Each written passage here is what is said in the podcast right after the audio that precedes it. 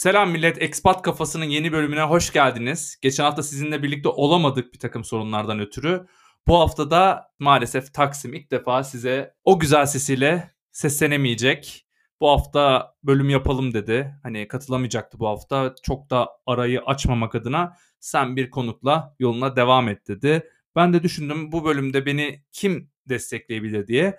Münih'teki en sevdiğim insanlardan biri olan Barış bugün benimle birlikte olacak. Beni yalnız bırakmayacak. Buradan Barış'a hoş geldin diyorum. Nasılsın? Nasıl gidiyor hayat? Selam Selim. Çok onarı oldum öncelikle bu tanıtımın için. Dediğin güzel şeyler için. Münih'te hayat iyi gidiyor. Yaz geldi neredeyse. Hava ısındı. Ben de işte şu anda bu güzel günü seninle podcast yaparak geçirmeyi tercih ettim. Aynen abi şu an İngilizce Garden'da da olabilirdin ama şu an odada podcast çekiyor olmamız gerçekten büyük bir fedakarlık. İstersen seni tanıyarak başlayalım. Neler yaptın daha öncesinde ve şu an neler yapmaktasın? Bize biraz kendinden bahset. Tabii ben e, Doğukan Barış. İstanbul'da doğdum. Sonrasında Saint Benoît Fransız Lisesi'nde okudum. E, bir frankofon olarak Fransa'ya gidecektim ama fikrimi değiştirip Türkiye'de kaldım ve Sabancı Üniversitesi'ni bitirdim. Endüstri mühendisliğini okudum. Aynı zamanda o sırada çeşitli yurt dışında yaşama deneyimlerim oldu. Hollanda'da Erasmus yaptım. Uzun süreli olarak en uzun süreli orada kaldım. Ee, ondan sonra okul bittiğinde de bir özel şirkette deneyim kazandıktan sonra Almanya'ya master'a geldim. Münih Teknik Üniversitesi'nde master okumaya başladım. Ee, burada da hem Türkiye'ye bir süre çalıştım. Sonrasında da buradaki işlere başladım ve işte part time ve full time e, deneyimlerim oldu. Güzel abi. Yani hem bir frankofon olarak hem Hollanda'da Erasmus yapmış biri olarak aynı zamanda bir senedir de Almanya'dasın. Aslında Avrupa'nın birçok yerinde bulundun. Birçok tecrübe edinme şansın da oldu. Hatta istersen son bir yılında buradaki iş hayatından başlayabiliriz. Ee, bu kadar sık iş değiştiren, bu kadar farklı tipte şirkette çalışan nadir arkadaşlarımdan birisin. İstersen onunla başlayalım. Türkiye'de de bir uluslararası firmada çalışmıştın. Bilmiyorum ismini söylemek istiyor musun istemiyor musun ama istersen oradan da alarak farklı kültürler de gördüm. Biraz bu şirketlerin sende bıraktığı etkiler nasıldı? Onların artılarını, eksilerini değerlendir isterim. Oradan başlayalım istersen. Ee, tabii ben Türkiye'de Ünlever'de çalışıyordum açıkçası. Saklamaya gerek olacak bir konu değil bu. Devletle alakalı bir şey gibi anlaşılmasına gerek yok.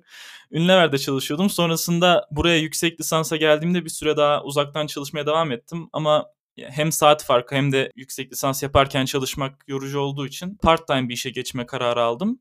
E, sonrasında da ilk olarak burada Sungrow diye bir tane Çin şirketine girdim. Girerken çok iyiydi açıkçası. Hani yönetici de gayet olumluydu. Çalışma ortamı da çok rahattı. İstediğin zaman ofise gelme, istediğin zaman evden çalışma imkanı sunuyordu. Teknolojiyle alakalı bir iş yapıyordum. Ama zamanla Almanya'da hem Almanca hem de Çince bilmediğim için dünyanın en garip ayrımcılığına uğradım gibi bir şey oldu. Yani ayrımcılık da denemez buna. İnanılmaz bir nepotizm oldu. Yani orada bulunduğum süre boyunca mesela benim yanıma Çinli başka bir iş arkadaşı alıp ona iş verip bana işte daha soft işler yaptırıyorlardı. Daha önemsiz işlerde bulunduruyorlardı. Bu şekilde bir yerden sonra tamamen işlevsiz hale gelmeye başladım şirkette. Bunun üzerine başka bir Alman şirketine geçtim. Burada bu sefer eski yaptığım işe döndüm. Biraz daha bildiğim konularda çalışmaya başladım. Orada da bu sefer tamamen Alman bir ekipte hiçbir şekilde uluslararası olmayan bir ekiple çalıştığım için onun birazcık dezavantajlarını görmeye başladım yani Almanca öğrenmek istiyordum. Mesela işte Almanca bu kadar sürede öğrenilmez. İşte sen birkaç senede öğrenirsin. Bence çok uğraşma falan gibi tepkilerle karşılaşıyordum. Kısa deneyimlerden sonra bir Amerikan şirketine girdim. Şu anda orada çalışıyorum. Son bir sene içinde dört farklı ülkenin şirketinde bulunmuş oldum. Çok farklı deneyimler yaşamış oldum. Hepsi farklı etkiledi. Mükemmel abi. Gerçekten bu kadar kısa süre içerisinde, bu genç yaşında bu kadar çok şirket gezip görüyor olmak Gerçekten çok güzel bir tecrübe. Ben de böyle bir durum olmadı biliyorsun. Ben 4 yıl garantide çalıştım. 2 yıldır da şu an bir Alman şirketinde çalışıyorum. Birazcık daha gezip görmek isterdim hani hangisi bana daha uyuyor diye.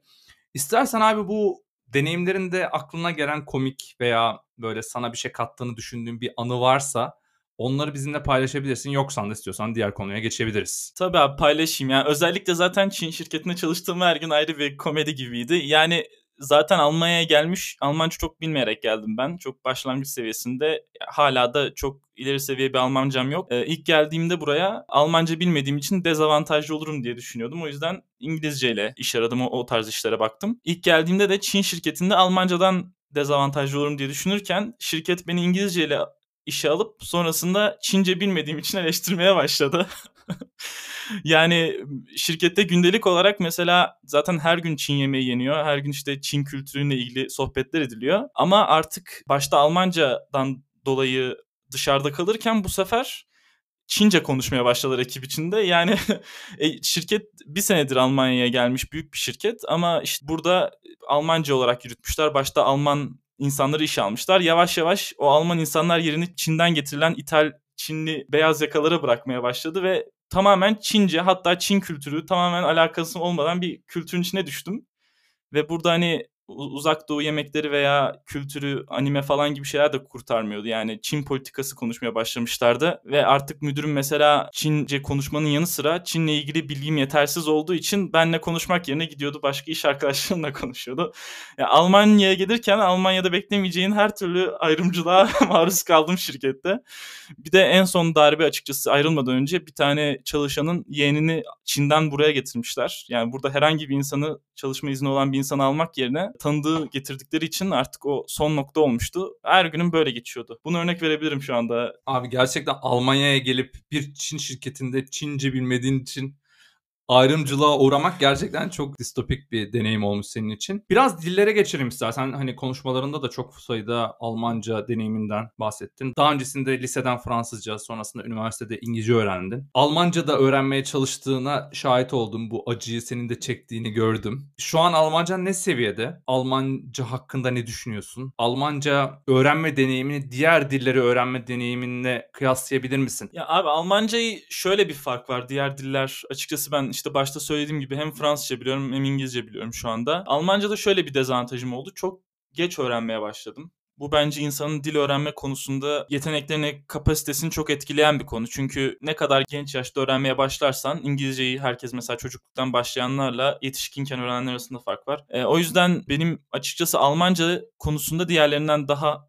sübjektif bir yorum yapmamın sebebi öğrendiğim yaşın geç olması olabilir. Yani 24 yaşında başladım Almanca öğrenmeye ama hepsinin arasındaki farklar şu olabilir. Fransızca ve İngilizce'de biraz daha hem kültürel bakımdan hem de genel olarak yabancı dillerin bağlantısı dolayısıyla daha benzer kelimeler, benzer kalıplar görmüştüm. Almanca bunun tamamen dışına çıkan bir yapısı var. Yani Latince ile alakası koparılmış bir dil olduğu için öğrenmesi beni o açıdan çok zorladı. Yani grameri herkes zor olduğunu söylüyor ama kelime açısından da e, bence zorlayan bir dil Almanca. Çünkü benzerlik bulamıyorsunuz çoğu yerde. İngilizce ile de Fransızca ile de hiçbir benzerliği yok.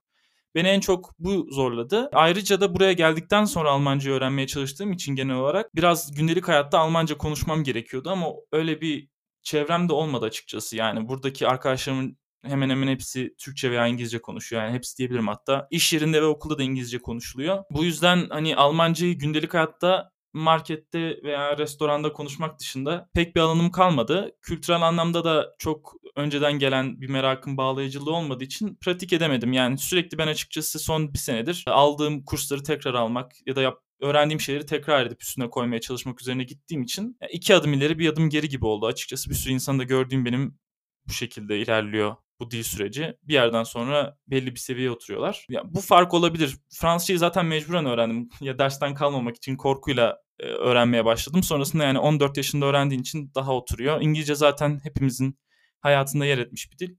Ama Almanca benim için yeterince zorlayıcı ve öğrenmem gereken bir dilmiş gibi hissettirmediği için özellikle buradaki Türkler ve uluslararası international ortam yüzünden çok fazla o sıkıntıya girmedim. Abi ben de seninle aynı noktadayım. Hatta senden daha geriyim ikinci yılım olmasına rağmen. Ben de şu kalıba çok katılıyorum. İki ileri bir geri muhabbeti gerçekten doğru. Çünkü ben de işte lisede Almanca dersi vardı. Oradan biraz öğrendim. Üniversitede bir tık öğrendim. Sonrasında buraya geldim. Burada zaten zorunlu bir ders var. Onu geçmen gerekiyor okula devam edebilmen için. Orada tekrardan aynı şeyde döndük durduk. Application'lar kullandık. İşte Babel kullandık. Duolingo kullandık. Memrise kullandık. Rosetta Stone kullandık. Bunları kıyasladık. Ya gerçekten hangisi nasıl öğretiyor hepsini konuştuk ama hep aynı seviyede döndük durduk aslında. Çok ciddi bir dedikasyon gerekiyor kesinlikle. Yani hatta ben şunu söyleyebilirim. Türkiye'deyken öğrenebilirseniz öğrenebildiğiniz kadar bence daha iyi olur. Çünkü buraya gelince özellikle büyük şeyler işte Berlin'dir, Hamburg'dur, Münih'tir, Köln'dür birazcık daha international'ların olduğu şeylere gelirseniz gerçekten bunu praktis etme şansınız çok azalıyor. Çünkü insanlar sizin kötü Almancanıza katlanamayıp İngilizceye dönüyorlar. Biraz da eğitim dili burada İngilizce olduğu için ve herkes İngilizce bildiği için bir şekilde iyi bir seviyeden başlamanız gerekiyor. Aksi takdirde biraz kötü bir muamele görebiliyorsunuz ya da biraz küçümseyici bir muamele görebiliyorsunuz. O yüzden bence yani ya Almancayı adam gibi öğrenin ya da e, hiç öğrenmeyin abi. Bizim yaptığımız gibi boşuna debelenme oluyor. Onun yerine gidin birkaç tane daha film izleyin yani. Ya da birkaç tane daha kitap okuyun. Burada şöyle bir ek yapmak istiyorum senin dediğine bu uluslararası arkadaş konusunda özellikle. Şimdi buradaki Almanlar özellikle büyük şehirlerdeki Almanlarla arkadaş oluyorsanız çok dışa dönük insanlar değil genel olarak Almanlar. Yani genelleme doğru mudur bilmiyorum ama benim gördüklerim öyleydi. Bu yüzden sizinle arkadaş olmak isteyen Almanlar genellikle zaten İngilizce konuşan veya farklı kültürlere meraklı olan insanlar oluyor. Onlar da Almanca zaten konuşmak için diretmiyor. Sizin de bir zorunluluğunuz olmuyor. Onlar da çok İngilizce konuşmuş oluyor. Öyle olunca direkt otomatik İngilizceye dönüyorlar. Öbür türlü Almanya'nın köyüne gidip Almanlarla arkadaş olmaya çalışmadığın sürece zorunda Almanca konuşmuyorsun. E, böyle olunca arkadaş konusunda bir sıkıntıya girmiş oluyorsun. Bir de senin biliyorsun senin de benim de tanıdığımız burada okumaya veya çalışmaya gelmiş insanlar var Türkiye'den. Bu insanlar genel olarak gelirken ya bir iş teklifiyle geliyorlar hayatlarını karşılayabilecek ve bir konfor alanı sunabilecek veya okula gelip burada belli bir İngilizce eğitim almak için geliyorlar. Ee, öyle olunca da burada geçim planı yapılmış şekilde geldiğin için çok büyük bir yoksulluğun içine veya geçim derdine düşmüyor çoğu insan. Bu yüzden de Almanca öğrenip bir iş bulma kaygısına düşen insan sayısı çok az oluyor. E, böyle bir sıkıntıya girmeyince ve etrafında da insanlar Türkçe veya İngilizce konuşunca e, Almanca öğrenmek tabii ki motivasyon düşük oluyor. E, o açıdan sana bu Almanlarla diyalog konusunda da katılıyorum. Hani Almanya zaten gelirken çok motive olduğunuz için o süreçte ne kadar öğrenilip gelinebilirse o kadar fayda olarak görüyorum ben. Çünkü buraya geldikten sonra çok büyük bir geçim sıkıntısı veya işte köydeki Almanlarla arkadaş olmak gibi bir hedef yoksa yeterli motivasyonu sağlayamamak benim gördüğüm daha yaygın. Çok güzel toparladın. İstersen buradan başka bir konuya geçelim. Münih deneyimini konuşalım. Yani senin birinci senen doldu. Sen de çok farklı şehirlerde yaşadığın için, farklı ülkelerde yaşadığın için benden daha çok kıyaslama bazına sahipsin işte. O yüzden birazcık aslında kıyaslamanı istiyorum. Gelmeden önce ne gibi beklentilere sahiptin ve hangileri karşılandığını düşünüyorsun? Hangilerinin seni beklentini karşılamayıp hayal kırıklığına uğrattığını düşünüyorsun? Ve buradan da aslında şu konuya bağlayalım karşılıklı olarak. Sence Münih'e ne gibi beklentilere gelinmeli veya ne gibi beklentilere gelinmemeli? Buradan istersen deneyimlerimizi kıyaslayalım. Ben açıkçası Münih'e gelmeden önce uzun süreli Hollanda'da yaşamıştım Erasmus sürecinde. O yüzden Hollanda'da küçük bir şehirdeydim. Nijmegen diye bir şehirdeydim. Oradaki hayat çok daha sakindi. Çok küçük nüfuslu bir Avrupa şehriydi. O yüzden Münih'e gelirken açıkçası beklentim çok yüksek değildi o açıdan. Ee, biraz daha sakin, stabil bir hayat olacağı, sıkılabileceğim, yalnız kalabileceğimi düşünüyordum. Burada arkadaşlarım vardı gelmeden önce. Onların da bana söylediği şeyler kafamda birleşiyordu. Geldikten sonra o yüzden Münih sakin bir yer bence. Metropol olmasına rağmen hani birçok alandan insan bulundurmasına rağmen İstanbul'a göre ya da büyük şehirlere göre, Türkiye'deki bazı şehirlere göre çok daha sakin bir şehir. Ama böyle bir beklenti düşüklüğü yaşamadım. Çünkü çok daha sakin. Hollanda kıvamında bir sakinlik bekliyordum. Daha hareketli olduğunu söyleyebilirim. Ee, ama buraya gelirken tabii baştan beklentiyi doğru kurmak gerek senin dediğin gibi. Demin bahsettiğin gibi. Çünkü baştan çok büyük, e, çok hareketli bir yere geliyormuş psikolojisiyle gelirsek beklentiyi karşılamaz. Daha sakin, dingin bir hayat var. Daha stabil, huzurlu bir hayat sunuyor Münih. E, bu açılardan Türkiye'de yaşayamayacağım bazı kazanımları sundu bana. O, o açılardan gerçekten memnunum. Kafam açık, bayağı rahat. Gündelik olarak yaşadığım stres sayısı çok düşmüş durumda. Toplu taşımalar çok temiz ve çok işlevsel. İnsanların da genel olarak tavırları bir sürekli bir, bir yere yetişmek gibi bir psikolojileri yok. Yani daha e, sakin ve daha akıllıca davranan insanlar var. Bu açılardan benim beklentimi karşıladı ama burada daha büyük hareketli işte geceleri sabaha kadar yaşayan bir şehir beklentisiyle Almanya'ya gidiyorum ben beklentisiyle gelseniz biraz zorlanabilirsiniz. Bir de tabii ki mark milyoneri olacağım kafasıyla gelince de pek işe yarayacak bir şehir değil açıkçası Münih. Yani hani küçük bir göle geliyormuş düşüncesiyle de gelinmemesi gereken bir yer. Yani ismi nasıl duruyor dışarıdan bilmiyorum ama e, hani oraya gidip oranın kralı olurum psikolojisiyle çok kolay gelinmemesi lazım diye düşünüyorum. Kötü anlamda karşılaştığım şeyler de tabii ki buradaki Türk komünitesinin büyüklüğünden kaynaklı olarak Türklere karşı bir ön yargı tabii ki var. Çok yatsınamaz bir gerçek. Burada insanlar Türkler hakkında bir fikri var. Bunu kıyaslamak gerekirse mesela Fransa'da dahil bulunduğum diğer 2-3 aydan uzun süre yaşadığım her yerde e, Türkler hakkında bir fikir olsa da çok katılaşmış bir fikir yoktu. Ama burada buraya geldiğin zaman Türk olmak tabii ki belli bir şey ifade ediyor. Hani bu çok kötü de algılanabilir, kötü olmayabilir, iyi de algılanabilir. Bazı konularda çünkü mesela pratik zeka konusunda ya da işte kriz yönetimi konularında Türklerin ismi iyi olarak da düşünülüyor. Ya da çalışkanlık konusunda Türkler kötü düşünülmüyor. Özellikle bu beyaz yaka olarak çalışılan şirketlerde. Ama herkesin yani burada yaşayan Almanların da Alman olmayan insanların da Türklere dair büyük bir azınlık grubu olduğumuz için bir fikirleri mevcut. Bence dezavantaj yönü daha fazla. Yani sen ne düşünüyorsun bu konuda bununla ilgili? Katılıyorum abi. Bizim biliyorsun Almanya'daki geçmişimiz 60 yıla dayanıyor. Hatta ilk geldikleri yer Münih Hauptbahnhof. Oradan dağıtıyorlar. Yani ilk Türklerin ayak bastığı yer Münih. O yüzden büyük bir geçmiş var. İnanılmaz sayıda bir Türk grubu var.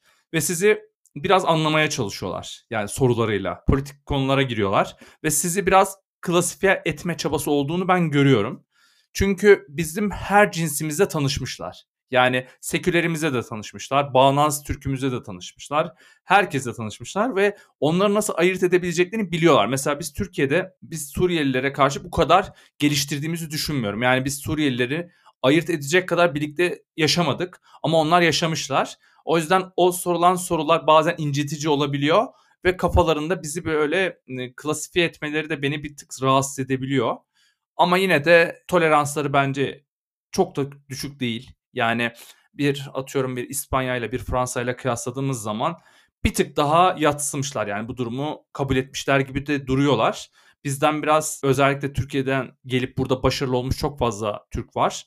Entegre olmuş çok fazla Türk var. Bir kredileri var bence ama bazı insanlarda o kadar olduğunu düşünmüyorum. Senin bu tarz yaşadığın bir deneyim var mı? Yani ben de katılıyorum buna. Şimdi herkese tabii genellememek lazım. Ama daha çok hani yaşı ileri insanlarda daha çok tabii. Türkiye'de de öyledir. Biraz daha ayrımcı, korkudan dolayı ırkçı seviyelere varabilen insanlar oluyor. Genç nüfusta daha rahat olduğunu düşünüyorum. Biraz daha kabul edici, daha dünyayla entegre insanlar oluyorlar. Özellikle Batı Almanya'nın bir parçası olduğu için Münih geçmişten beri biraz daha welcoming bir kültürü var. Ee, benim tabii yaşadığım şeyler oldu burada. Yani Oktoberfest'te bir olay yaşamıştık. Orada güvenlik görevlileri yani bir arkadaşımın telefonu alınmıştı güvenlik görevlisi tarafından. Bunu söylediğimizde e, Türk olduğumuz için bir ayrımcılığa uğradık. Bu olayın hani gerçek olmadığını, yalan söylediğimizi ima etmişlerdi. Sonrasında alan şahsı polise gidip ihbar ettiğimizde o da bana sen de IŞİD'lisin diye bir tepki göstermişti ve o ölçüde bir tutanak tutulmuştu yani. Bir ifade vermişti benim IŞİD militanı olduğuma dair. yani po- poliste de böyle sonrasında karşılıklı tutanaklar tutulmuştu. Yani böyle şeyler yaşanıyor ya da işte belli başlı durumlarda bazen işte go home dedikleri oldu ya da işte burada Almanca konuşmuyorsan burada işinle gibi şeyler söyleyebiliyorlar. Ama daha çok ya burada daha eğitimsiz kesimler ya da yaşlılar tarafından biraz daha kapalı insanlar tarafından bunlarla karşılaşılıyor. Yani ben iş konusunda özellikle şirkette hiçbir şekilde e, böyle bir e, Almanların Türklere karşı spesifik olarak bir ırkçılık yaptığını ya da bana karşı bir ırkçılık yaptığını görmedim, ayrımcılık yaptığını görmedim. E, ama dediğin gibi çok Türk'ün gelmesiyle zamanla bu toplumların kaynaşmasından ötürü bir classification kısmına gitmişler. Burada da hani şeyi öğrenmeye çalışıyorlar tabii ki. Bizim politik görüşümüz, hayat tarzımız onlara ne kadar benziyor. Bu da nitekim biraz ırkçılık olabilir ya da ayrımcılık diyelim. Irkçılık çok doğru bir kelime olmaz ama ayrımcılık olabilir. Ama genel olarak gençlerinde ben daha kapsayıcılık görüyorum. Katılıyorum kesinlikle. Ben de kurumsal bazda ayrımcılık yaşayan çok fazla hikaye duymadım. Genelde yaşanan hikayeler ya işte metroda oluyor. Mesela ben de yaşamıştım. İlk geldiğim gün Münih'e işte bir arkadaşımla buluşacağız. İşte Wolworth diye bir yer var burada. İşte eve bir şeyler alacağız. Ben abi kaçırdım. Yani ilk defa bindiğim için metroya son durakta duruyormuşum ve arkada Almanca bir takım inin bu son durak, inin bu son durak tarzında bir uyarı yapılmış ama ben Almancam olmadığı için anlamadım ve son duraktan ileri gittik ve karanlık bir yerde ben bir süre klostrofobiye benzer bir şey yaşadım. Ve ilk şeyim bağırmak oldu. Help help falan dedim. Hilfe hilfe diye bağırdım. Sonrasında orada bir taşıma aletinde olur ya böyle bir kırmızı acil buton gibi bir şey. Ben ona bastım. Ona basınca trenden böyle garip bir ses geldi. Pıs diye bir ses geldi. Sonra bir makinist arkadan bana bağırdı. Bir şeyler söyledi. Ben anlamayınca kapıyı açtı. Almanca devam etti. Ben de Almanca bilmediğimi, Almanya'da ilk günüm olduğunu söyledim. İngilizce bir şekilde. İlk söylediği şey Almanya'da Almanca konuşman gerekiyor dedi. Ve sonrasında ben de öğrenci olduğumu işte öğrenci kartımı falan gösterdim. Hani ilk günüm bu dedim. Sonrasında birazcık daha hani öğrenci olduğumu görünce Almanca öğrenmeye çalıştığımı söyleyince birazcık daha rahatladı ve yardımcı olmaya çalıştı. Rahat ol birazdan geri gideceğiz. Dünyayı birbirine katmana gerek yok tarzında bir e, görüş belirtildi. Ama tabii ilk günümdü ve yani çok bu beni kötü etkiledi açıkçası. Hani o tarz bir ifade yani Almanya'daysan Almanca konuşmak zorundasın. Bu tarz şeyler olabiliyor ama dediğim gibi karşılaştığımız şeyler değil neyse ki belki Doğu Almanya şehirlerinde daha fazla karşılaşılıyor olabilir. Evet abi yani gündelik olarak her gün yaşadığımız şeyler değil ama ara sıra yaşanınca moral bozan e, konular bunlar. Ben burada şöyle bir şey görüyorum açıkçası. E, Almanya uzun süre boyunca hem ulus devleti olduğu için hem de kendi sorunlarıyla çok mücadele ettiği için yani Doğu Almanya, Batı Almanya birleşimi kendi sorunlarıyla daha fazla e, meşgul olmuş. Bu konuda hani daha ulusal takılmışlar uzun süre boyunca.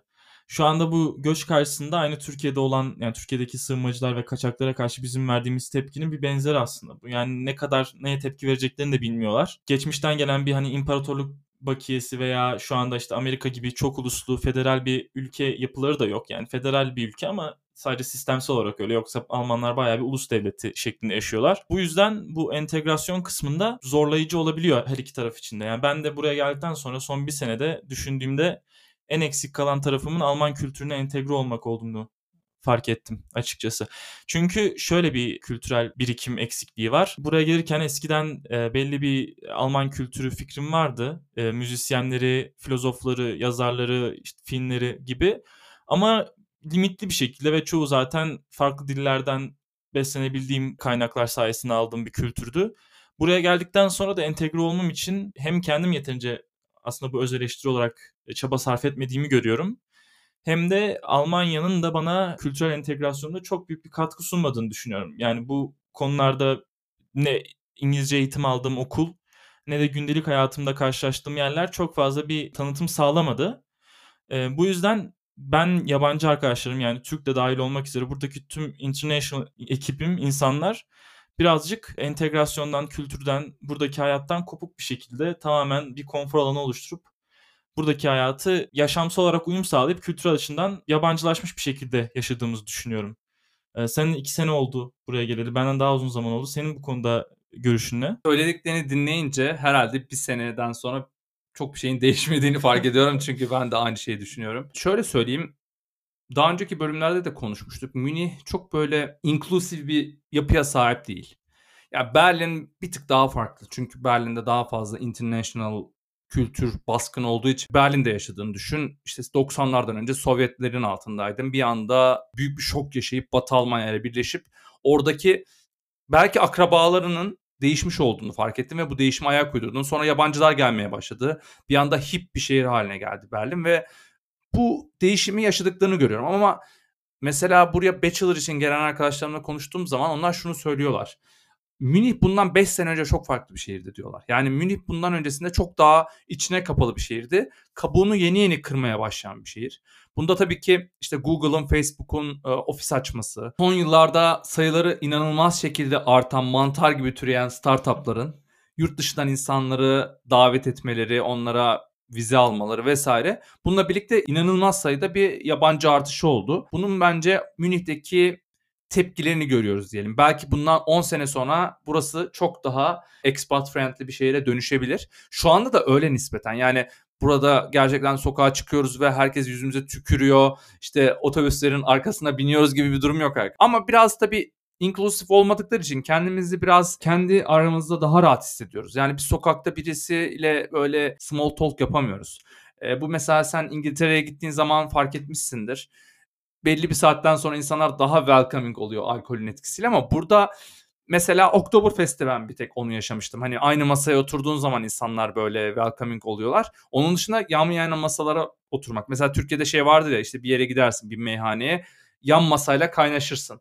Burada Almanların arasında da öyle bir diyalog yok. Yani birazcık daha kendi dünyalarına kapanıklar. Belli bir saatten sonra evlerinde olmayı seviyorlar. Böyle çok planlı hayatları var ve sana ayırdığı zamanı iki hafta önceden belirliyor. Diyor ki işte mesela Selim seninle buluşacağız ama benim önümüzdeki iki haftam dolu. Ha, gelecek hafta değil ama ondan sonraki hafta perşembe günü saat 7'de buluşalım mı diyorlar ve bu bize spontanlık eksikliği. Biz çok spontan bir milletiz. Ben bu anlamda çok seviyorum kültürümüzü.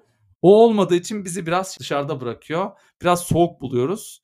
Ama dediğin gibi bazı Alman arkadaşlarımız var gerçekten farklı kültürlerle bir arada olmaya çalışan.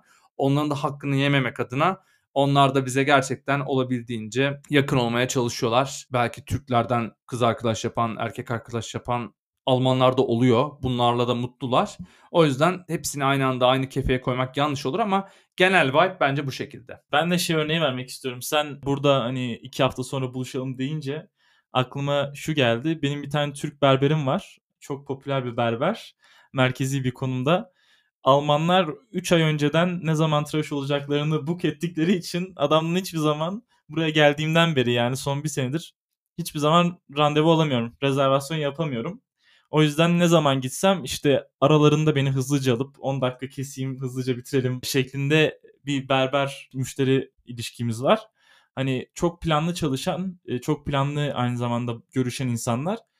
Bu bazen şöyle algılanabiliyor bizim tarafımızdan. Sanki bize özellikle böyle soğuk davranıyorlar veya small talk'u bizimle yapmak istemiyorlar gibi algılanıyor. Halbuki bu o kadar doğru olmayabilir. Yani kendi aralarında da ben sokakta işte tanışıp small talk yapan veya işte en basitinden bira içilen insanların en rahat oldukları yerlerde bile çok fazla böyle kaynaşan Almanlar görmüyorum. Daha çok var olan arkadaşlıklarıyla yeni yaptıkları arkadaşlar dışarı çıktıklarında samimi oluyorlar. Benim de okuldan mesela tanıştığımda okulda sürekli insanlar birbirle tanışmıyor ama bir dersten veya e, iş yerinden bir Almanla arkadaş olduğum zaman beni artık arkadaş kategorisine koyduğu zaman bu small talk yapmaya başlıyor ki onu da çok sevmiyorlar bence yani. Hiçbir zaman çok anlamlı bulmuyorlar. Bu kültürel olarak tabii kendilerini de zorladıklarını düşünüyorum. Biz burada tamamen yabancı veya Türk tarafından gözle bakıyoruz ama bir Alman tarafından baktığımız zaman da yani hem doğudan işte Türkiye gibi ya da Hindistan gibi small talk sevilen yerlerden insanların buraya göç ettiğini görüyoruz. Hem de biraz da ayak uydurmaya çalıştıkları bir Amerikan kültürü var. Orası da çok small talk, sugar coat bir kültür. Bunlar da tabii ki biraz kendilerini ötekileşmiş hissediyor olabilirler. Yani Almanlar da iki arada kalmış. Bunu yapmak zorunda ama yapmak istemeyen bir toplum olarak kalmış olabilir onların gözünden bakınca da. Abi genel olarak hani ilk seneni tamamladın şimdi. Sence 5 sene sonra Doğukan Barış'ı Münih'te köpeğiyle gezen İngiltere Garden'da koşan biri olarak görür müyüz? Bunu görme ihtimalimiz sence yüzde kaç? Abi burada e, tabii köpeğiyle koşma kısmından başlayayım.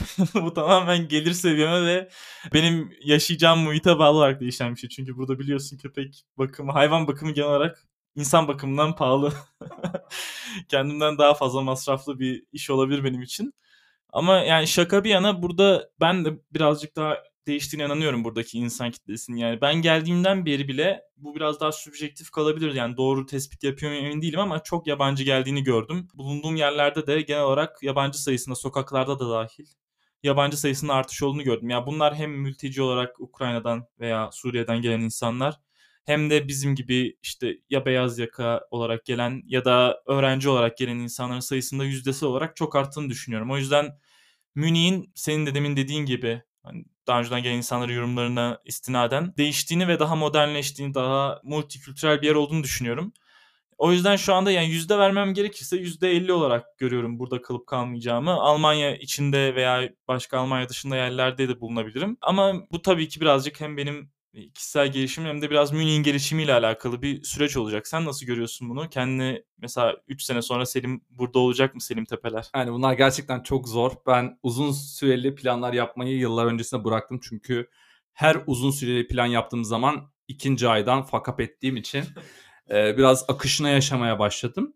Ama dediğim gibi yani Münih beklentiyle doğru beklentiyle gelirsen abi iyi para kazanabileceğin bir şehir. Yani Almanya'da maaş ortalamaları en yüksek olan şehir Münih. Market anlamında da zaten diğer şehirlerle çok fark yok. Hani iyi de bir ev bulabilirseniz, fiyat performans bir ev bulabilirseniz Münih'de aslında iyi bir standarda sahip olabilirsiniz. Tabii ne istediğinize bağlı dediğim gibi. Yani eğer böyle inanılmaz multicultural olmak istiyorsanız işte haplanıp gidip tekno club'larda sabahlamak istiyorsanız bu Münih'te üzülerek söylüyorum çok yüksek değil. Bende de öyle bir beklenti olmadığı için bu yönden aslında çok bir hayal kırıklığına uğramadım. Hani bir tık daha welcoming bir kültür bekliyordum. E, bu kuzeyde daha yüksek. Daha önceki bölümlerde de bahsetmiştik. Berlin ve Hamburg bir tık bu konuda daha iyi. Ama bu giderek düzeliyor, gelişiyor, iyileşiyor. O yüzden benim de gün geçtikçe işte biraz comfort zone'un da oturmasıyla birlikte oranı artıyor. Ama 3 yıl sonrasında ben Almanya'da olur muyum? Bence de %50 50 gibi. Yani kesin olurum diyemiyorum. Biraz kazanımlarıma da bağlı. İşte o kalıcı oturum nasıl olur? İşte vatandaşlık düşünür müyüm? Almanca bariyerini nasıl aşarım? E, bunlar hepsi parametreler. Önümüzdeki aylarda bu gerçeklerle yüzleşeceğim. Belki atıyorum bu bölümde değil ama bundan bir 20 bölüm sonrasında kesin kararımı vermiş olurum. Bu konuyla ilgili şöyle bir son bir ekleme yapayım sana da. Beklentiler konusuna girdiğin için. Mesela burada şey insanlarla karşılaşıyorum işte ben denizsiz yaşayamam gibi ya da işte İzmir'den gelen bir arkadaşım var mesela sürekli İzmir övüyor. Zaten İzmirliler her yerde İzmirli över ama yani burada ekstra hani işte o İzmir'in havası, İzmir'in denizi falan gibi. Yani İstanbul için de aynısını yapanlar mutlaka vardır. Hani beklentileri biraz daha farklı tutmak lazım. Daha iyi veya daha kötüden ziyade biraz daha sakin, daha yeşil, daha az stresli, daha çok kendine vakit ayırabildiğin bir hayat isteniyorsa biraz da tabii toleranslı olmak lazım yani. Almanlara ilk dediği şeylerde sinir olmamak lazım bir yerde. Ya da bu sinir olsanız bile kendinize çok zarar vermeyecek şekilde idare edebiliyorsanız burada yaşayabileceğiniz yabancılıktan kaynaklı sıkıntıları sonuçta burada bir vatandaşlıkla bulunmamış oluyorsunuz göçtüğünüzde genellikle. Bunları kaldırabiliyorsanız bu beklentilerle gelirseniz doğru olur. Ee, ama eğer tamamen hani Türkiye'deki yaşantınızı buraya taşımak veya Türkiye'deki sevdiğiniz konuları buraya getirmek istiyorsanız işte yemek, deniz, e, arkadaşlar, işte meyhane falan gibi bir kültür taşımak istiyorsanız bu yanlış bir beklenti olur bence yani. Bu Türkiye'nin biraz daha iyi bir hayatını sunmuyor. Daha farklı ama iyi bir hayat sunduğunu düşünüyorum ben Münih'in. Yani Türkiye'de arayabileceğiniz, bulamayacağınız biraz benim İstanbul'da yaşadığım açıkçası herkes adına konuşmuyor ama İstanbul'da yaşadığım işte stresli, uzun çalışma saatleri olan, işte insanların genel olarak her dakika bir fırsatçılık yapmaya çalıştığı ortam burada yok. Bu beklenti mesela bu şekildeyse faydalı olur ama hani demin dediğim gibi beklentiler boğazı göreyim, kebap yiyeyim, baklava yiyeyim, şiş kebap üzerinden değerlendireyim burayı gibi ise hani mutsuz olmak çok kolaylıkla mümkün olarak görüyorum ben. Ya aslına bakarsan bu konularda da yani belki İstanbul'daki standartı bulamasan da hani şeyde de var ya İstanbul'da da Adana'daki standartı bulamıyorsun falan o tarz bir gap'le burada da bir şeylere erişebilirsin. Yani burada mesela meyhaneye gidebilirsin. İşte deniz yok evet. Hani İstanbul'da da deniz yok arkadaşlar. Hani İstanbul'da denizi görüyorsun. Hani bu onun vermiş olduğu huzuru biliyorum. Ben de İstanbul'da yaşadım 3,5-4 sene. Ama çok yoğun hayatınız varsa İstanbul'da, çok uzun süreli çalışıyorsanız ve ne bileyim Üsküdar'da bir yalıda kalmıyorsanız çok da deniz göremiyorsunuz aslında. Bunu mesela göllerle bir nebze karşılama şansınız olabilir. Yani buradaki mesela göllere girilebiliyor. Mesela yazın biz mesela daha öncesinde göle girdik ve orada o denizin tadını biraz alabiliyorsunuz. Ama tabii ki de Almanya bir Akdeniz ülkesi değil arkadaşlar. Yani Akdeniz ülkesi olsa zaten Almanya bu kadar dışarıdan soğuk görünmez. Yani buranın da bazı dezavantajlarını kabul ederek gelmek lazım. İtalya değil burası. İspanya değil, Portekiz değil. Bunu kabul etmek lazım. Onlar da Almanya değil. Yani şu anlamda Almanya değil. Orada da iş yok arkadaşlar yani. Orada e, İtalyan arkadaşlarım da iş bulamıyor İtalya'da. Yani İspanyol arkadaşlarım da aldıkları az maaşlardan şikayetçi oldukları için Almanya'ya geliyorlar. Onlar da buradalar aslında. Yani artısını eksisini değerlendirmek lazım. Genel olarak bakıldığı zaman Almanya eğer introvert bir insansan böyle bir genellemeye gidebilir miyiz bilmiyorum. Sen, sana da fikrini soracağım. Eğer introvert bir insansan kendi başına mutlu olabiliyorsan çok mutlu olabileceğin bir ülke. Ama inanılmaz extrovertsen ve tek geliyorsan biraz sıkılabilirsin. Ama mesela bizim arkadaşlarımız var. Mesela Buğra arkadaş grubuyla geldi şu an arkadaş grubuyla yaşıyor. Mesela eğer arkadaş grubuyla geliyorsanız da çok keyif alabilirsiniz. Yani o bubble'ınızı burada e, koruyabilirseniz aslında çok mutlu olabilirsiniz. Sen ne düşünüyorsun bu introvert extrovert kıyaslamasıyla?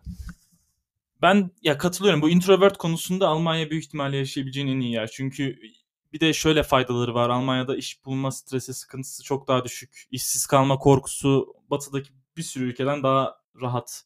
Yani bugün herhangi bir yerine gidersen Batı ülkelerine, Avrupa ülkelerine, Amerika'ya gidersen daha sıkıntılı bir süreç seni bekliyor. İş bulma konusunda işten çıkarsan, çıkmak durumunda kalırsan e, ya da hastane, sağlık sistemi. E, sen de zaten daha önceden tecrübelendin bu konuda. E, bu konularda çok kafa rahatlığı sunuyor. Bir de üstüne çok daha az insanla daha kapalı bir hayat yaşayıp kendi başına yaşayabileceksen, çalışayım, rahat yaşayayım, etrafımdaki küçük çevremle yaşayayım diyorsan gerçekten bence Almanya dünyada bulunabilecek en iyi yerlerden bir tanesi bu bubble içinde. Extrovert konularında da birazcık daha tabii emek sarf etmek gerekiyor. Ama orada da şöyle bir paradoksa düştüğümüzü düşünüyorum. Extrovert insanlar da nereye girse zaten orada dışa dönüklükleri sayesinde belki biraz daha zaman alıp daha emek sarf ediyorlar. Ama yılmaz o insanlar. Yani dışa dönük bir insan belki depresyona girer ama günün birinde sonuçta burada yerleştikten sonra da yapacak bir şey yok.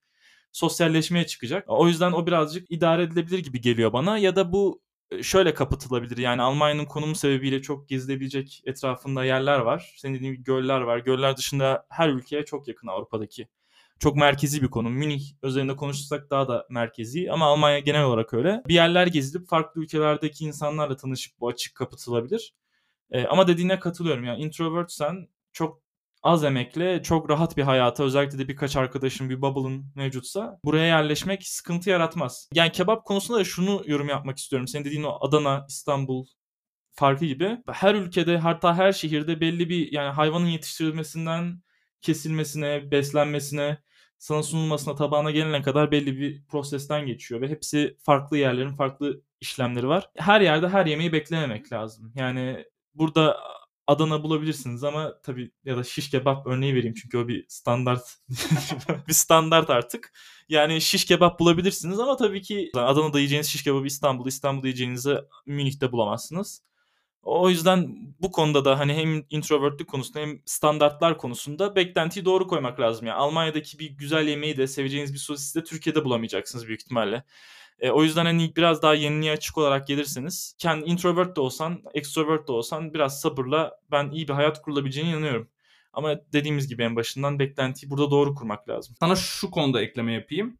Dünya yemekleri konusunda da aslında Almanya çok artıda. Çünkü kendi yemekleri ya ben Almanya'nın çok fazla yemeği olduğunu düşünmüyorum açıkçası ama hani bir iki tane kendi yemekleri var. Würst işte bu sosisi işte belki bretzel falan biliyorsunuz zaten hepsini. Çok az olduğu için hepsini biliyorsunuz yani.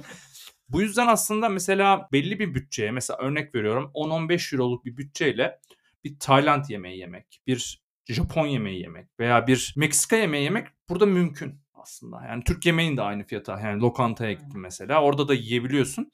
O anlamda aslında hani birazcık böyle dünya yemeklerine meraklıysan, farklı şeyler yiyeyim diyorsan bence çok güzel, çok sayıda yemek seçeneği var. O anlamda da böyle bir artısı var. Yani zaten Türkiye ile bağlantınız varsa arkadaşlar hani belli bir sürede de gidiyorsanız o Türkiye'de özlediğiniz yemeklere Türkiye'de yiyip burada da onun muadilleriyle takılabilirsiniz. Yani bu bence çok sorun değil. Bir de Türk marketleri bence büyük bir artı. Mesela Verdi diye bir marka var. Daha önce arkadaşlarım gitti bana anlattılar. Hani Selim gidersen kafayı yersin falan dediler. Yani küçük Türk marketlerinde bile hani Verdi kadar olmasın. Türkiye'de bulacağınız birçok şey buluyorsunuz. Hatta benim şu an Türkiye'de bulamadığım bazı ürünler burada satılıyor. Mesela. Mesela bazı marka hellim peynirleri burada satılıyor. Böyle 90'ların Türkiye'sini burada görebiliyorum. Farklı ürünler de var. O yüzden yani aslında Almanya o, o konuda böyle acı vatan diyorlar ama bence bir Türk'ün en rahat yaşayabileceği yer. Sen ne düşünüyorsun daha önce Hollanda'da, Fransa'da bulmuş birisi olarak? Ya ben de katılıyorum. Hollanda'yla bile çok fark var vardı ki Hollanda bayağı Türk'ün yaşadığı yüksek nüfuslu bir yer. Ama çok daha rahat olduğunu düşünüyorum. Mesela Brezilya'da kalmıştım uzunca bir süre. 3 ay kadar. Yani Türkiye'ye dair herhangi bir şey yok. Hani bir marka tanıdık hiçbir şey yok. Yani Coca-Cola en yakın dostun oluyor gibi yani. Başka hiçbir marka olmadığı için McDonald's Coca-Cola tanıyorsun sadece. O yüzden bu Türklerin yerleşme konusuna ben de katılıyorum. Rahat yerleşilebilecek ve adapte olunabilecek bir yer. Ben yani şuna bağlarsak bir sene sonundaki geldiğimiz noktada bu hayat kurma açısından baştaki hani klasik o expat ve işte öğrenci dönemi zor geçiyor. Herkes açısından genel olarak benim gördüğüm de böyle. Ee, ama hani burada hayata kurmak ve bir yaşantıya başlamak sıfırdan açısından rahat geçtiğini düşünüyorum bir senemin. Sadece biraz daha kültürel konularda Almanya'nın gündemini daha çok takip edebilirim. Yani siyasetini, politikasını biraz biliyoruz. Hani gördüğümüz şeyler oluyor. Ama mesela müziğiyle, kültürüyle, yemeklerinde senin dediğin gibi çok büyük bir takip edecek bir şey yok açıkçası benim bence de yani. Onu takip etsem de sosis yerdim herhalde her gün diye düşünüyorum. yani sosis patates yerdim ama e, onun dışında hani mesela e, Almanya'da diziler, filmler, müzikler, tiyatrolar gibi konularda biraz daha ilgili olabilirdim. Belki biraz daha gündelik konularda yani sırf işte hükümetler gibi değil de gündelik haberlerinde Almanya'yla daha ilgili olursam daha entegre olabilirdim. Bu konuda yani hem kendimi işte burada dediğim gibi bir ilgisizlik oldu bende. Ee, ki birçok insanda da görüyorum bunu. Hem de aynı zamanda çok da empoze edilen bir kültür yok Almanya'da. Yani Almanya'da öyle bir kültürünü kabul ettirmeye çalışan insanlar, topluluklar, kurumlar görmedim. Yani özetlemek gerekirse rahat bir geçiş olduğunu söyleyebilirim ben. Türkiye'den gelen insanlar için eğer beklentiyi doğru kurarsak rahat bir geçiş var. Ama biraz da kültürel konuda yabancılaştım. Buradaki gündem seni sıkabilir. Sence bu deneyim Doğukan Barış'ı nasıl değiştirdi? Yani Doğukan Barış iğrenç bir sorma şekli çok narsist bir soru olacak ama sen nasıl değiştiğini düşünüyorsun? Yani hangi konularda atıyorum toleransın arttı, hangi konularda daha keskinleştin? Biraz kendine bakıp bir tahlil yapar mısın? Geçen seneki Doğukan Barış, buraya gelmeden önceki Doğukan Barış'la şu anki Doğukan nasıl değişti diye. Ya açıkçası abi en, en fazla bu süreçte kendimle barışma konusunda çok katkı sağladığını söyleyebilirim benim yurt dışında yaşamanın. Yani çünkü Türkiye'de belli bir şeyin içine doğuyorsun ve belli etiketlerle yetişiyorsun. Yani doğduğun yer, ailen, arkadaşların, çevren belli başlı öğrenilmiş kalıplar ve yaşayış tarzın oluyor. Ve kendini bulsan da bununla barışman biraz zor olabiliyor. Yani belli kalıplara kendini sokmaya itiyorsun bir yerde. Bunu başkaları da yapmış olabilir ama başkalarına hani bakmaksızın sen yaşadığın çevrede kendi istediğin şeyi yapmayı göz ardı edip tamamen olması gereken gibi tırnak içinde davranabiliyorsun. Ben bu açıdan bana çok katkı sundu. Yani kendinle barışmak, ne istediğini daha iyi tespit etmek, e, insanların düşüncelerini, farklı insanların senin hakkında görüşlerini daha az umursayıp daha çok kendim ne yapmak istiyorum konusunda bana çok katkı sağladı yurt dışı deneyimi. Çünkü tamamen yepyeni bir ortamda bilinmiş kalıpların dışına çıkarak çok çoğu kalıp aslında içi boş dogmalardan oluşuyor. Yani geçmişten gelen altyapısı olmayan işte şurada yaşarsan iyi yaşarsın. Türkiye'de var ya nerelisin diye sorar ya mesela taksici. Bir taksiye bindiğin zaman hemen nerelisin işte ne iş yapıyorsun falan. Bunların hepsi tamamen kültürel dogmalar. İşte nerede yaşadığın, ne, nerede yemek yediğin, ne şirkette çalıştığın, ne okulda okudun. E, bunlardan sıyrılıp aslında tamamen kendine odaklanıp yurt dışı böyle bir fırsat sundu bana. Bu Almanya ile mi ilgili başka ülkede de onu onu bilmiyorum açıkçası. E, ama bu açıdan kendimle barışmayı ve ne istediğimi kendime danışma konusunda ciddi bir olanak sağladı. Bu açıdan geri dönüş, dönülmez bir yola girdiğimi düşünüyorum. Yani başka insanların düşüncelerini çok daha az umursayan bir insana dönüştüm. Ee, bir kere kendi başına kalıp kendi başına bir şeylerle baş etmeye başladığın zaman aslında başka insanlardan beklentin de düşüyor. Düşen beklentiden dolayı onlara borcun da yokmuş gibi hissetmeye başlıyorsun. Çünkü bu bir al-ver ilişkisi her zaman. İnsan ilişkisi de öyle. Bu yüzden hani eskiden insanlara daha farklı yaklaşırken şimdi tamamen kendi hoşuma giden şekilde onların işte sevdiğim insanlara değer vererek, bana bir şeyler katan insanlarla görüşerek e, zamanımı değerlendirmeye başladım. Mesela bu kazanımların yurt dışında bana bayağı katkı sağladığını düşünüyorum. Türkiye'de olurken bu kadar e, değişebilir miydim emin değilim. Yani bu açıdan hani Almanya'da yaşamak, yurt dışında yaşamak, eğitim, kazanç, maddi gelirler, işte Türkiye'nin gündeminden kopmak falan gibi şeylerin ötesinde insana böyle bir değer kattığını düşünüyorum.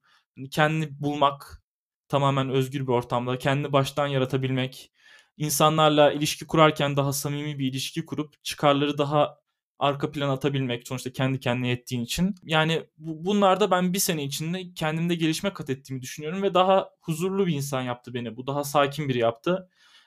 Çok küçük bir fanusa, balona sıkıştırılmış beklentiler ve isteklerin ötesine geçtim yani. Belli bir işte Türkiye'de yaşarken belli bir maaş beklentim vardı. Mesela o maaş iyi gelirdi kafamda ama neye göre kime göre aslında. Bir şirkette çalışmak, X şirketinde çalışmak çok iyidir. Ee, şu semtte yaşamak çok iyi. Bunlardan sıyrıldım. Yani senin bu konuda bir deneyimin oldu mu ya da sana nasıl bir katkı sağladı? Sen daha uzun süredir buradasın. İki sene sonra senin ne deneyimin oldu? Aslında çok güzel özetledin. Hani senin dediklerini de çok tekrar etmek istemiyorum. O yüzden aslında az çok paralel şeyler söyleyebilirim. Bana şöyle bir şey kattı. Dediğin gibi bir sosyal yapıdan çıkıyorsun ve farklı bir sosyal yapıya gidiyorsun çıktığın sosyal yapıya geri baktığın zaman abi oradaki fırsatları görme şansım oldu. Mesela diyorum ki mesela şu an ben Türkiye'ye dönsem birazcık daha cesur olurum. Bu kadar azla yetinmem. Birazcık daha fırsatları değerlendirmeye çalışırım. Biraz benim tabii ki hayat hikayem seninkinden daha farklı. Ben işte Ankara'dan geldim, İstanbul'da tutunmaya çalıştım falan gibi. Hatta ondan önce de işte Erzurum'dan geldim Ankara'ya tutunmaya. Hep bir tutunma çabası vardı. Bu da başka bir tutunma çabası. Fakat hani geri dönüp baktığım zaman potansiyelimi, yeteneklerimi ne kadar anlamlı olduğunu, bunun uluslararası anlamda da takdir edildiğini bana bir özgüven kattı diyebilirim. Yani bu bence en önemli. Senin dediklerini de paralel aslında dediğim. Bu şekilde yavaş yavaş toparlayalım. Çok güzel bir bölüm oldu. Hani birçok konuyu konuştuk. Ben de toparlarken yani şöyle teşekkür edeyim sana öncelikle. Çok keyifli bir sohbetti. Ee, zaten podcast'ı bayağıdır takip ediyordum. Bir arkadaşın olarak burada hemen hemen her bölümü dinlemiştim. Umarım ileride Taksim'le de tekrar sohbet etmek, bu konuda görüşlerini almak isterim. Burada yaşayan insanlara, yeni gelecek insanlar, gelmek isteyen insanlar, Türkiye'den ve buradan dinleyen insanlar genel hepsini kapsayarak bir şey söylemem gerekirse ben burada ikinci sınıf vatandaşlık psikolojisini yenmemiz gerektiğini düşünüyorum. Yani tabii ki her yerde ikinci sınıf ulus devletinde yaşıyorsanız bu her devlet için geçerli. Fransa için de Hollanda için de ikinci sınıf vatandaş olursunuz. Çünkü bir ulus var ortada. Hani Türkiye'deki Suriyeliler gibi de düşünebiliriz. Ya da bu yüzden e, şunu söyleyebilirim ikinci sınıf vatandaşlık konusuna çok takılmadan biraz daha cesur davranılabileceğini düşünüyorum. Yani buradaki Türkler arasında e, yeni gelmişliğin verdiği bir şaşkınlık olabiliyor veya insanlar daha rahat bir hayatı tercih edebiliyor. Biraz daha özellikle gel- çoktan gelmiş arkadaşlar için söyleyeyim. Biraz daha bence risk altına girebiliriz. Ne kadar doğru ne kadar yanlış bilemem ama hem para kazandıran girişimler hem de sosyal sorumluluk anlamında toplumda daha çok yer edinmek için bir çaba sarf edebiliriz. Yani bir iş işe girip e, belli bir konfor alanı oluşturmak oluşturmanın yanı sıra tamamen her şeyini zaten riske atmış bir göçmen psikolojisiyle daha cesurca hareketler edip ülkede daha fazla sorumluluk alıp daha göz önünde bulunan pozisyonlar için çabalayabiliriz. E, yabancı olmamız bunu çok engellemiyor. Ben bu konuda biraz daha eksik buluyorum Türkleri veya diğer milletleri de. Bu şekilde bir öneride bulunabilirim. Buraya gelmiş arkadaşlar veya gelmeyi düşünen arkadaşlar için. Yani kaybedecek düşündüğümüz kadar şey yok burada bir işimiz veya bir okulumuz var. Yani sonuçta yasa dışı veya kurallar dışında bir harekette bulunmadığımız sürece daha göz önünde bulunan, daha hareketli yani Türklerin de o hem pratik zekasını hem çalışkanlığını gösterecek pozisyonlara gelmemiz mümkün diye düşünüyorum. Çok güzel bir kapanış yaptın abi. Görünmeyen cam tabanlar var. Onları aşmamız gerekiyor. Kendimize sınır koymamamız gerekiyor. Bizde gerçekten takdir edilen çok ciddi özellikler var ve bu bizi iş hayatında çok başarılı yapabilir. Yapıyor da bir sürü tanıdık biliyorum. Barış'a da tekrardan çok teşekkür ediyorum. Güzel bir sohbet oldu. Bir sonraki bölümde görüşmek dileğiyle kendinize iyi bakın.